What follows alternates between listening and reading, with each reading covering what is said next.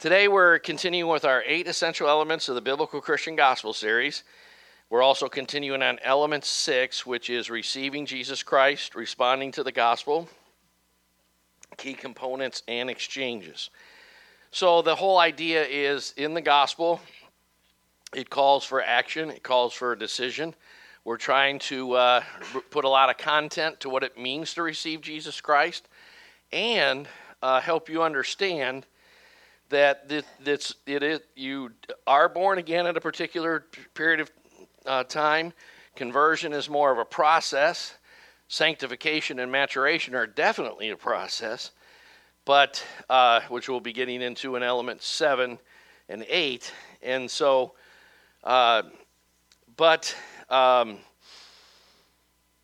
it's important. What we're kind of experiencing today in the church is two phenomena. We're experiencing unconverted Christians who think they're converted, and that is rampant. And if you study Jesus' teachings on the wheat and the tare, etc., if you go through the early church, what's called the Apostolic Fathers, the pre-Nicene and post-Nicene Fathers, if you go through, say, the Reformers, the Calvinists, the Puritans, even the Arminians of Phineas in the 19th century, there's lots of attention given to true and false conversion. That's almost never discussed today. And Paul tells us in 2 Corinthians 13:5 to test yourself to see if you're in the faith. And because of our kind of Greekified, making Christianity an abstract intellectual, do you have the right doctrines and theories, and stopping there without do you have the right experience and lifestyle, and is that fully biblically complete, we're kind of in a situation where most people, when they hear test yourself to see if you're in the faith, would say, do I have the right checklist of doctrines that I intellectually agree to?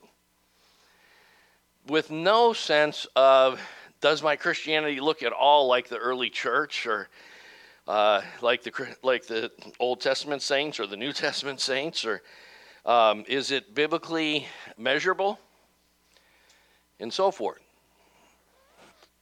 So in element 6, what we're trying to really do is help you have the tools to say, have I completely received Christ? Am I truly converted? Am I, because self-deception, thinking you're in a place that you're not, is a major theme of the New Testament. If you study something like the 12-step groups, things in our time, the concept of denial is very, very close to the New Testament concept of self-deception. I think I'm somewhere that I'm not really.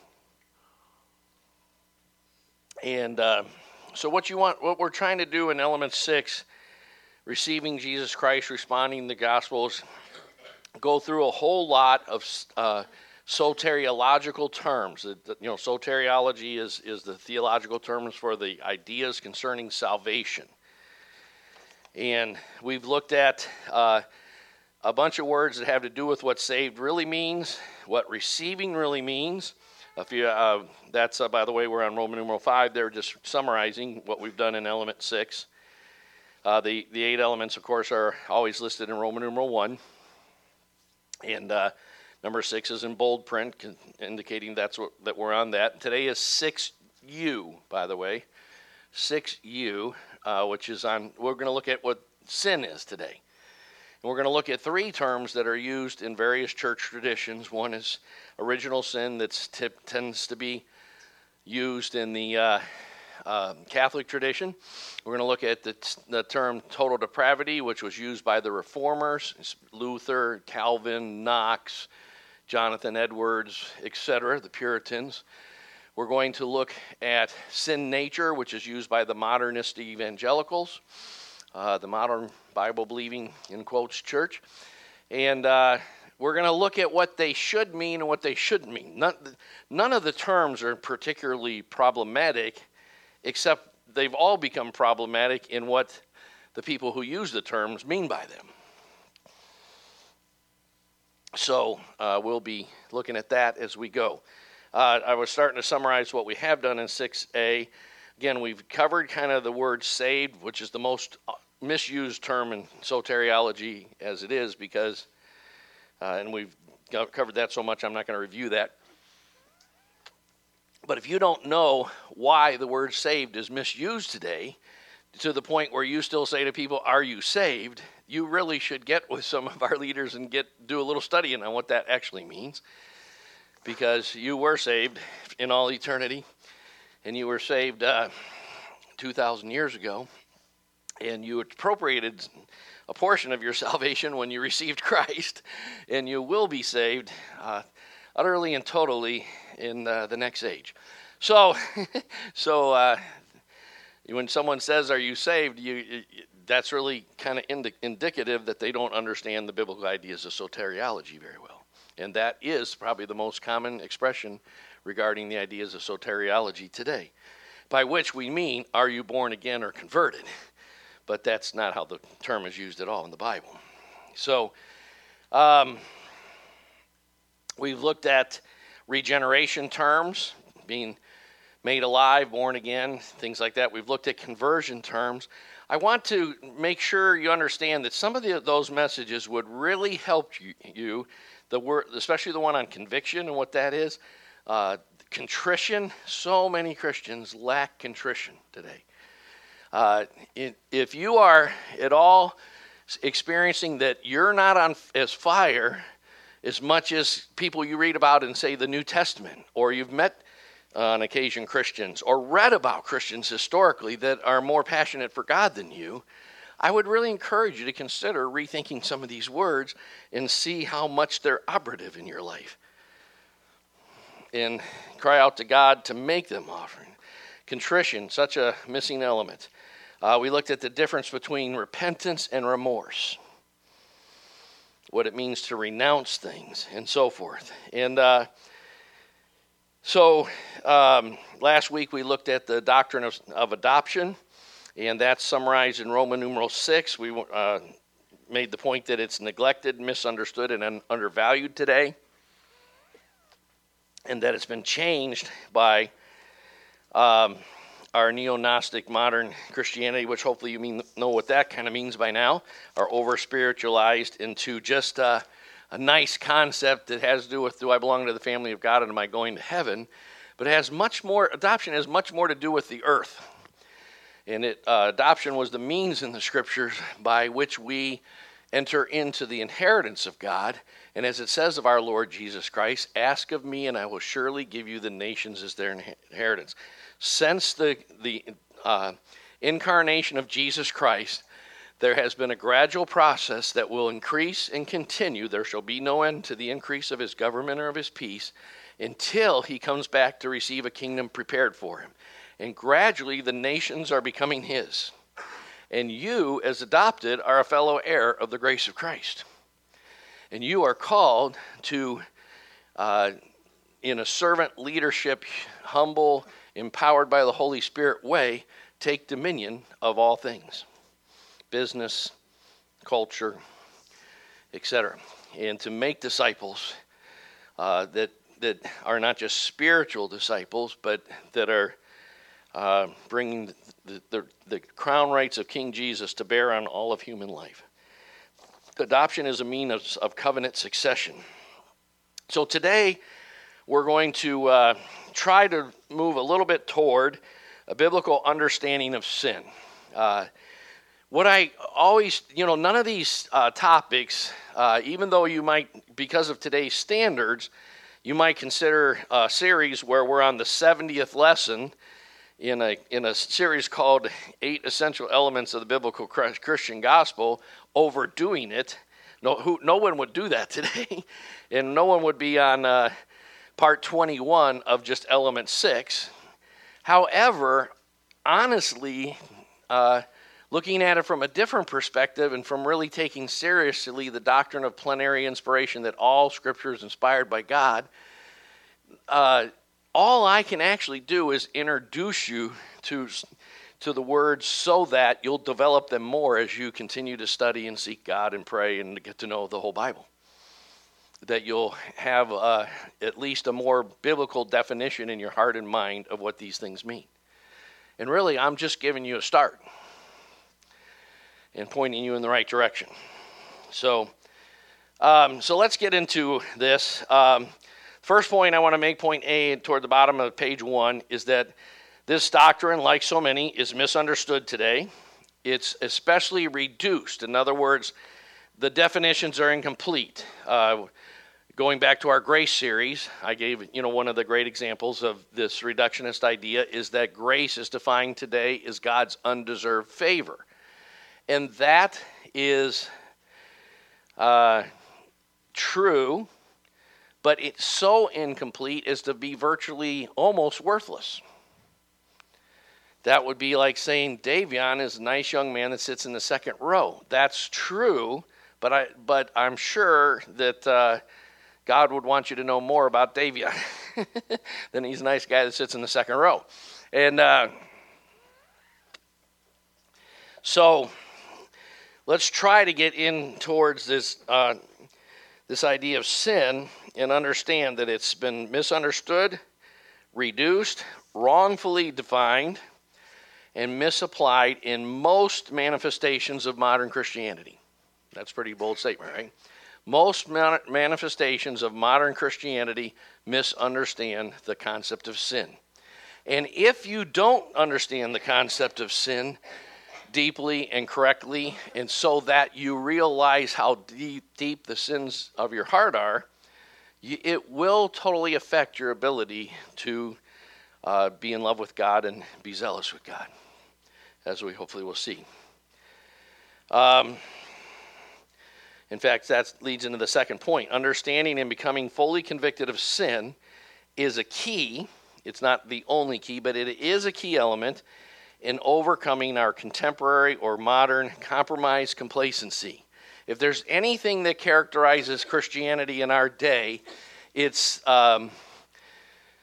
when you look at the saints of the Old Testament, when you look at the saints of the New Testament, when you look at various moves of God throughout history, you could take the Moravian brethren who were responsible for a prayer meeting that went on night and day, 24/7, without interruption, that lasted just over 100 years. And began the modern missionary movement came out of that prayer meeting. And John and Charles Wesley were converted by Moravians. And it impacted nations for centuries to come. When you look at some of the kinds of Christians that have walked this planet, if there's anything that's probably characterizing us, it's kind of a certain amount of confusion and a certain amount of complacency. And it's like the old joke, what's the problem today, apathy or ignorance? And the answer being, I don't know and I don't care. And and apathy and ignorance are just rampant in our hearts and in our churches today. We just want a little bit of churching up. And this doctrine of sin, if you get fully convicted of sin, you will be passionate in your love for God. So, it's the key to real zeal, to real passion, and to what it really means to love God with all your heart, with all your soul, with all your mind. How can a Christianity say it loves God when almost no Christians read the whole Bible? How can you love God with your whole mind if you're not serious about studying His Word, which John so eloquently brought to the pastors yesterday? So, Romans 5:20 says, where sin abounded, grace abounded much more. The deeper you see your sin, the more you'll experience what Paul says in Ephesians 2, that in the ages to come, we'll praise the unfathomable greatness of His grace. The more you see His sin, the more that will open your eyes to see grace and experience grace and see your need for grace. One of the teachings in the grace series is attitudes for appropriating grace. The more you see your sin, the more humility will be just natural. Humility is not a humble bumble and a false humility like I'm just a loser. Humility is realizing your spiritual poverty, that there is nothing good that dwells in us, and everything that's in us that has any iota of goodness is because they're the grace of God. You know, Galatians 2:20, if you haven't memorized that by now, I've probably quoted that 100 times in this series by now. I have been crucified with Christ. It is no longer I who live, but the life that I live in this body, I live by faith in the Son of God who loved me and delivered himself up for me. When you begin to understand sin, you'll overcome all self-righteousness, all judgmentalism, and you'll really walk, in this, as we've talked about, our lifelong journey of entering into grace upon grace-based Christianity instead of performance-based. You have to start with understanding sin to reposition yourself by grace every day, and every hour, and every minute. So that's our third point. Essential to grace-based approaches is the triumph over performance-based is seeing the depth of our sin. 1 John 4:19 says, "We love because he first loved us." Remember when they were upset at Jesus because he let the woman wash his feet? And I think somebody quoted that in a teaching recently. Did you do that last week, John, or did Tom Kelby on Friday night? Somebody was talking about that recently. It might have been Thursday night at Rock Campus Fellowship. I don't know. Somebody was alluding to that. And Sam Chan Poon brought that up at Rock Campus Fellowship. So,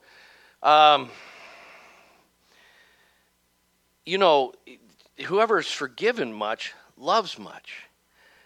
But because of some things we're going to hopefully get to today and hopefully make clear to us, you do not need to have stolen a car, killed anybody, except maybe in your heart, committed adultery, ever been drunk. You could have never overeaten once. That, of course, you probably wouldn't live in America. But you could have never been a little bit lazy and not, every day of your life you've cheated your sleep from 8 hours to 6 or 7 so you could diligently get up and so forth. But the truth is, you're a sinner as bad as any sinner in the Bible. And hopefully by the end of today, you'll start, at least have the intellectual concepts to be able to do what Hebrews 4 tells us to do, draw near to the throne of grace to find help in times of need. The thing to always start with, performance-based wants to kind of hide, say, well, I'm this good person, I'm this. What we need to start with is, God, I'm a sinner, helpless, save me from myself. And when you begin to understand sin conceptually, you can begin to say, God, work a deep understanding of that into the fabric of my being.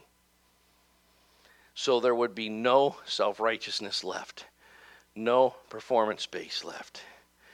No, because humility, very bold, confident, authoritative, and knowledgeable people are quite humble. As long as all of that boldness, authoritativeness, and confidence is in Christ and in the power of his Spirit and the authority of his word. Moses was not some humble bumble with his tail between his legs. Obviously, the earth opened up and swallowed people and all kind of stuff. It's probably not a disciple of Dale Carnegie, how to win friends and influence people. He was not particularly always a nice guy. But what he was is, it says the man Moses was the humblest man in all the earth. And he wrote that. And it was correct. It's the inspired, inerrant word of God. So understanding sin is a necessary ingredient in zeal, and it's in grace, because most of all, it's the basis of humility. So let's flip over and start to define sin and try to move past the reduced definitions of our day and understand the reduced definitions of our day, and hopefully move toward a more complete definition. Then we can begin to ask God to convict us by the Holy Spirit of our sin, so that we can be recipients of his grace. Jeremiah 17:9 says, the heart is deceitful a little bit, and it just needs to see a psychotherapist, Christian counselor for a couple of years. And then it can be reformed. I keep getting these paraphrase translations. It's got a little bit of sniffles and a cold. It's desperately sick. You know, I remember one time being in the intensive care in a situation where they couldn't get my oxygen level to get up to the minimum level to sustain life and so forth. And I was like, I could feel like what it means to have your breath leave you and you're going to die. And it's like, I'm sneezing once in a while and I feel a little feverish. I was on the border between death and life. Your heart is desperately sick. In fact, it's dead, as we're going to see. That's pretty sick. You know, you know, like come out, someone goes to visit someone in critical care and only so many can go in at a time. So when he comes out, everyone says, "So how's he doing? Is he still pretty sick?" No, he's dead. Isn't that funny? That's really what our condition is.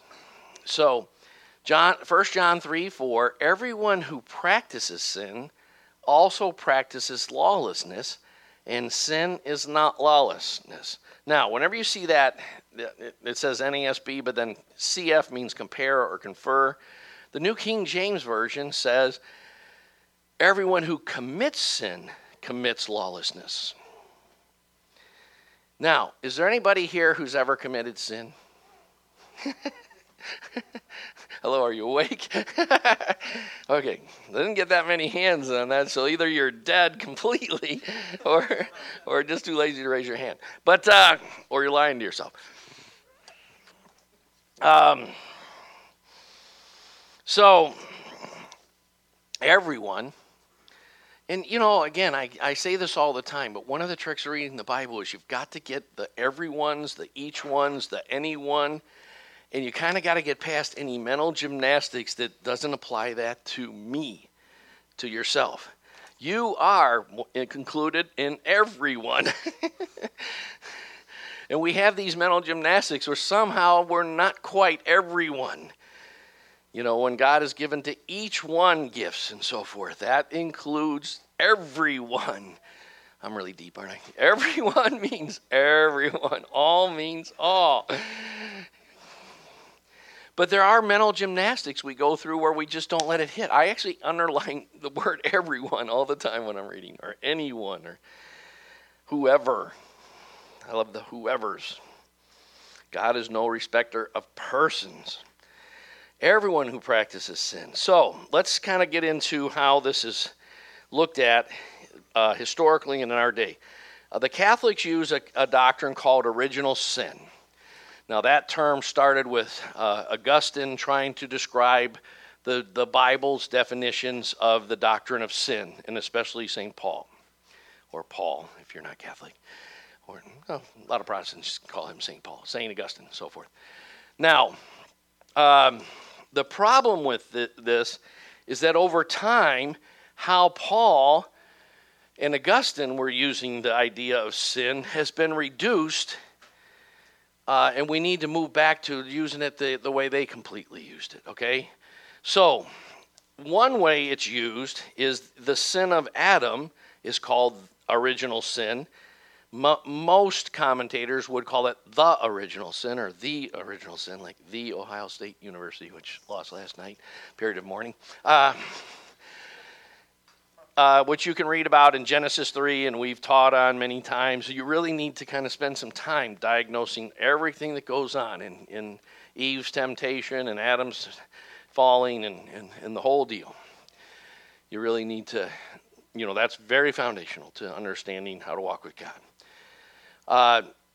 Normally, the word original sin means the consequences of that first sin. and the hereditary stain with which we are born on account of our origin or our descent from Adam. In a mystery, in the Bible, there are what's called federal heads, and you were in Adam and you were in Eve when they sinned. And in fact, you willingly participated in their sin with them.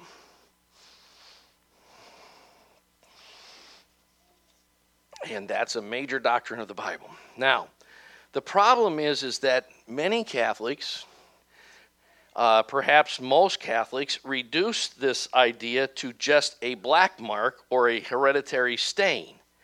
And so when I was growing up, I was Catholic, and I was taught in Catholic first grade that I had a black mark on my soul, and that was removed by baptism. Now, the problem is that's an error. It's a lot more than a black mark on your soul. It's that your whole being, which was created in God's image, every aspect and fiber of that being has come under a power called sin that twists it from what it was intended to be to other things. Has anybody ever tried to turn over a new leaf and study habits or self-control or whatever, and then it didn't work out so well? It's kind of legendary for people to have New Year's Eve goals that are pretty much gone by New Year's Day, or thereabouts. You know, the, what do you call them, workout places, health spas, whatever, where Planet Fitness gyms, whatever you call them. They really take advantage of that, and they market heavily discounts and stuff to join in December and January, and they know that and that's why they want you to get you in a contract, whatever way they can keep this, so that you keep paying after you quit working out. And so it's the idea of original sin is much deeper than a black mark on your soul. And when you reduce it to a black mark on your soul, which is a biblical error, it's deception, it's perhaps bordering on a concept called heresy, outside the bounds of Christian faith. Error begets other errors. Kind of like if you tell a lie, you usually have to tell other lies to correct that lie. And so when you believe a lie, you believe other lies that come out of that lie. And this is kind of the progression that happens with when you reduce original sin to a black mark, you fall into the concept called baptismal regeneration, which John has taught us twice on the biblical case for the eternal covenant leading to infant baptism and so forth, and how the church has understood that through the centuries. And one of the mistakes that some people who baptize children fall into is believing the baptism itself regenerates you or saves you. Baptism makes you a member of the church and the family of God, but you still have to be converted. You still have to come under deep conviction of sin. You still have to begin to hear the voice of God and be born again. You still have to be confess your sins and repent and renounce and turn and so forth. All the elements we're studying of conversion have to happen in your life, whether they happen gradually as you grow up in the things of God, or in some very cataclysmic time period of your life. For me, 1974, all these kind of things began to happen in my life. It took about 6 months in my case to go, to be converted and all that. But some people can point to an exact day. Not a lot of people can. October 2nd, 1971, Catherine Weiss.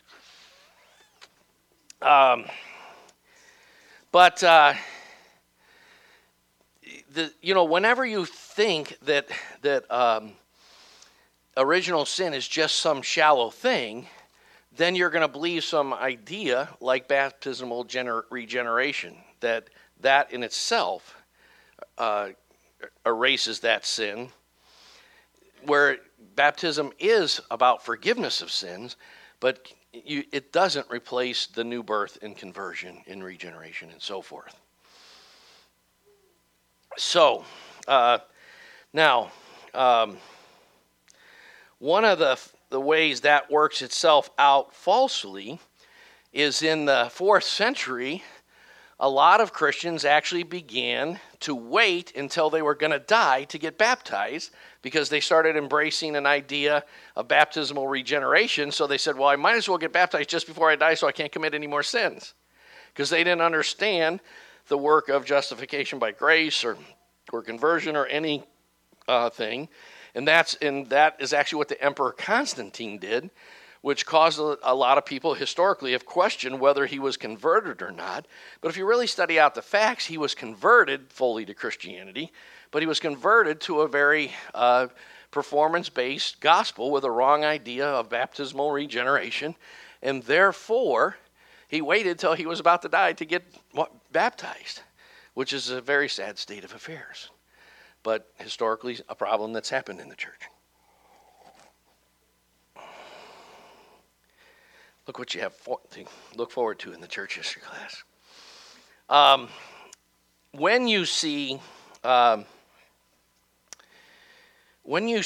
just it being a blemish or a stain that's cleansed or erased, instead of a sin propensity that works its way through your whole being, there will be other consequences, one of which is you'll preach a performance-based salvation.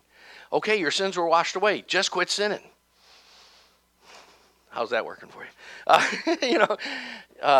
By in and of yourself, by your own grace, make better choices and just quit sinning. Well, the Word of God does command us to quit sinning, but that is only done by the grace of Christ. So, that always will lead to a doctrine that came in, sometimes called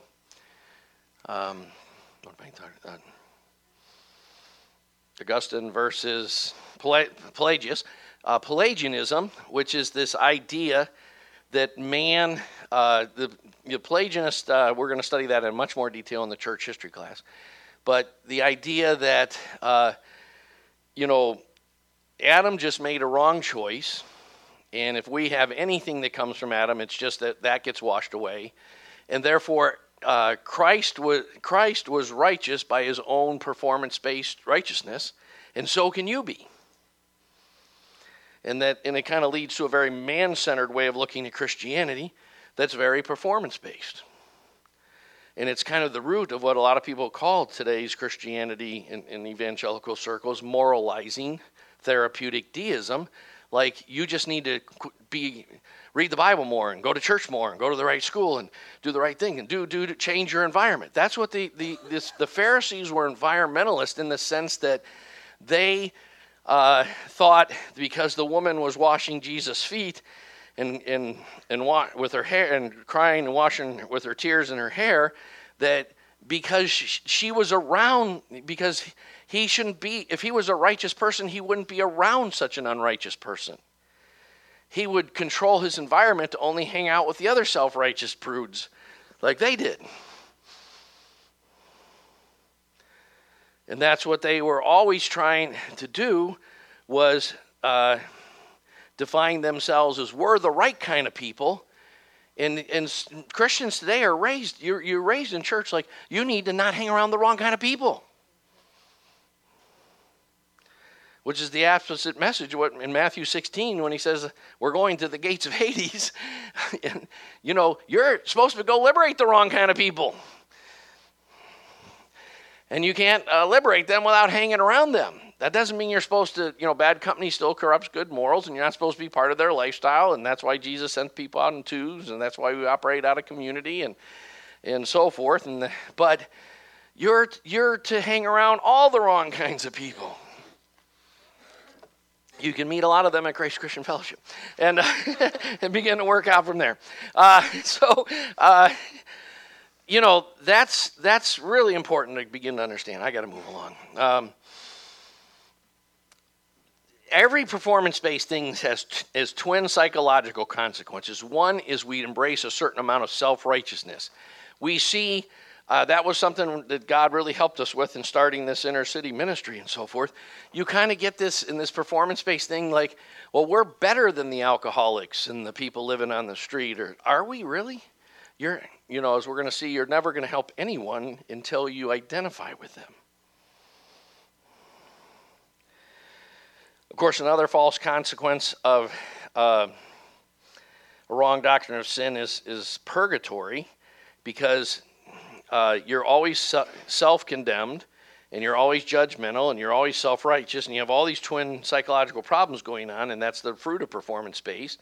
And so you're never at peace with God, so you invent this kind of thing. That was kind of the basis for why purgatory was invented. If you don't know what purgatory is, I didn't manage my time well enough to, maybe I should have done 3 weeks on sin and just done the Catholic view for 1 week. But, that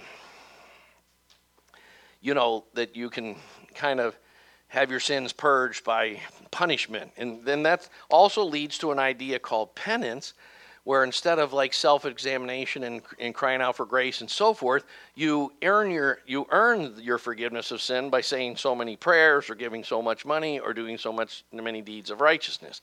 That idea is thoroughly in our law system, like 100 hours of community service.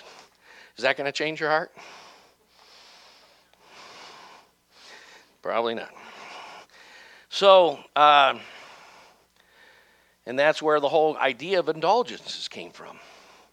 In all sorts of false race-based religions, I wish I had meant to use Islam as an example. Islam is very oriented towards self-performance righteousness. That's the way, the doctrine of jihad. But there's no purification of heart. I had meant to spend some time developing that a little bit, but I can't. Total depravity. Let's go on. Again, that's the Reformed idea. I put a website that you can read a little bit more about it. It's sometimes called total inability or total corruption. The first thing I want to say is that it is total, but it's misunderstood. Again, all of these we're trying to get past the misunderstood or reduced ideas, in that it does not totally erase the image of God from people. And therefore, although every deed and every motivation and every attitude of your heart is sinful, it's not necessarily perfectly sinful. Okay, so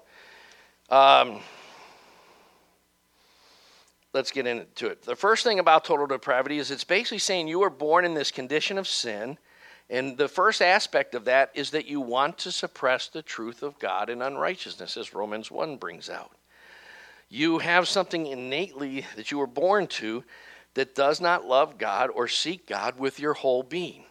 I wish that you had all been here Friday night, and I hope you'll listen to Tom Kelby's sermon from Friday night, and next week we'll be giving you a link to be able to listen to the podcast from yesterday's teachings, because Tom really developed this very well, and this is very kind of the essence of what we are up against when people have been brought up in evangelical Christianity, and it's the reason why almost all people brought up in the church today are not that on fire, because you don't see yourself as that sinful.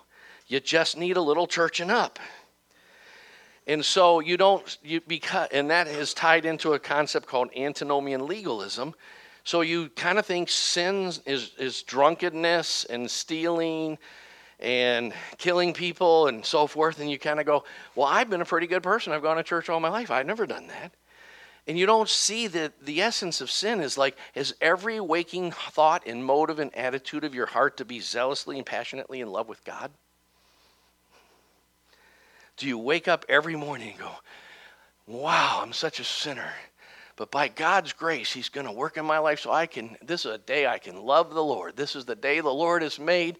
I can rejoice and be glad in it. I can get to know his word more. I can seek him. And I can do the deeds that he is doing and participate in his ongoing mission and live out of his, that posture of being seated at the right hand of God in heavenly places. See, what Tom really brought out really well is he had always grown up, his parents became Christians when he was 5. He'd always been in church and all this kind of stuff. But he was squandering opportunities like school and all these things, even though he had never been drunk. He'd never technically fornicated, probably in his heart. No, we didn't discuss that. But he's from America, and he's a sinner. He'd never actually stolen a car or anything. But you've coveted it. You've been apathetic in your relationship with God. You've been less than zealous. You've stewarded less the opportunities you've had than you should have. And it's when you can begin to see that you're every bit as much of a sinner as some person who's acted that out. In fact, one of the things that can help you is, and this has been helpful because I've tried to help a lot of people who've kind of grown up in that whole kind of passive, complacent, self-righteous Christianity where you're just not all that radical. If you, one of the things that can help you, a lot of people will point back to one sinful episode in their life and stuff. I encourage you to go deeper than that. And begin to understand sin for what it really is, and understand that you're as sinful as everybody else, and you were born with that propensity not to be on fire for him. So, some other aspects of this sin nature thing is you're captive. You're a captive of lawlessness, self-justification, blame-shifting, apathy, rebellion, pride, religion, and so forth. I lost my train of thought. One of the things that can help you is that when you've been a goody two-shoes, try to really get before God and have him help you understand that you probably did it from all the wrong motives. Frankly, a lot of guys who were bold sinners were just had more guts than you did. That's really what it gets down to a lot of times. A lot of people who, did it to please man and to fear man, and because you made a connection between getting a lot of attaboys and winning awards and so forth, but it had nothing to do with a desperate love for God.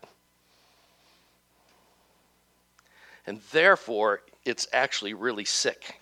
Really sick. Paul calls it scubalon in Philippians 3. Analyze his whole list of performance-based credentials, and he says, I count all of that as scubalon, which means crap, rubbish, shit. It means it's really disgusting, diarrhea, dirty. And it's like that stuff you step in, and then you can't even bring your shoes in, and then after you try to clean them for a week, you finally just burn them. It's like getting sprayed with a skunk. Self-righteousness is a lot worse sin than we think it is. And having done our righteousness for the wrong motives is what the Bible means when it says that one of the foundations listed in Hebrews 6, 1 and 2 is repentance from dead works. Doing righteousness for all the wrong reasons is actually a deep trap. And maybe that can help you. I think what I'm going to do is just change the title of this one to Original Sin.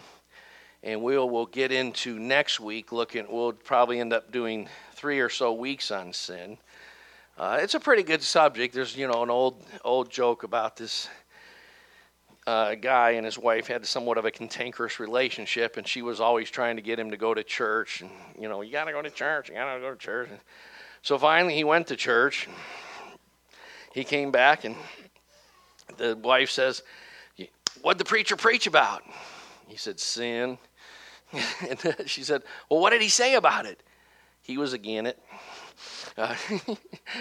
He was against it, and that's what he got out of church. But so hopefully God can help us understand sin better, and I think next week we'll actually spend at least one more week, but probably a couple weeks more on the depth of sin, and we'll look at total depravity. Looking ahead, look down at point E.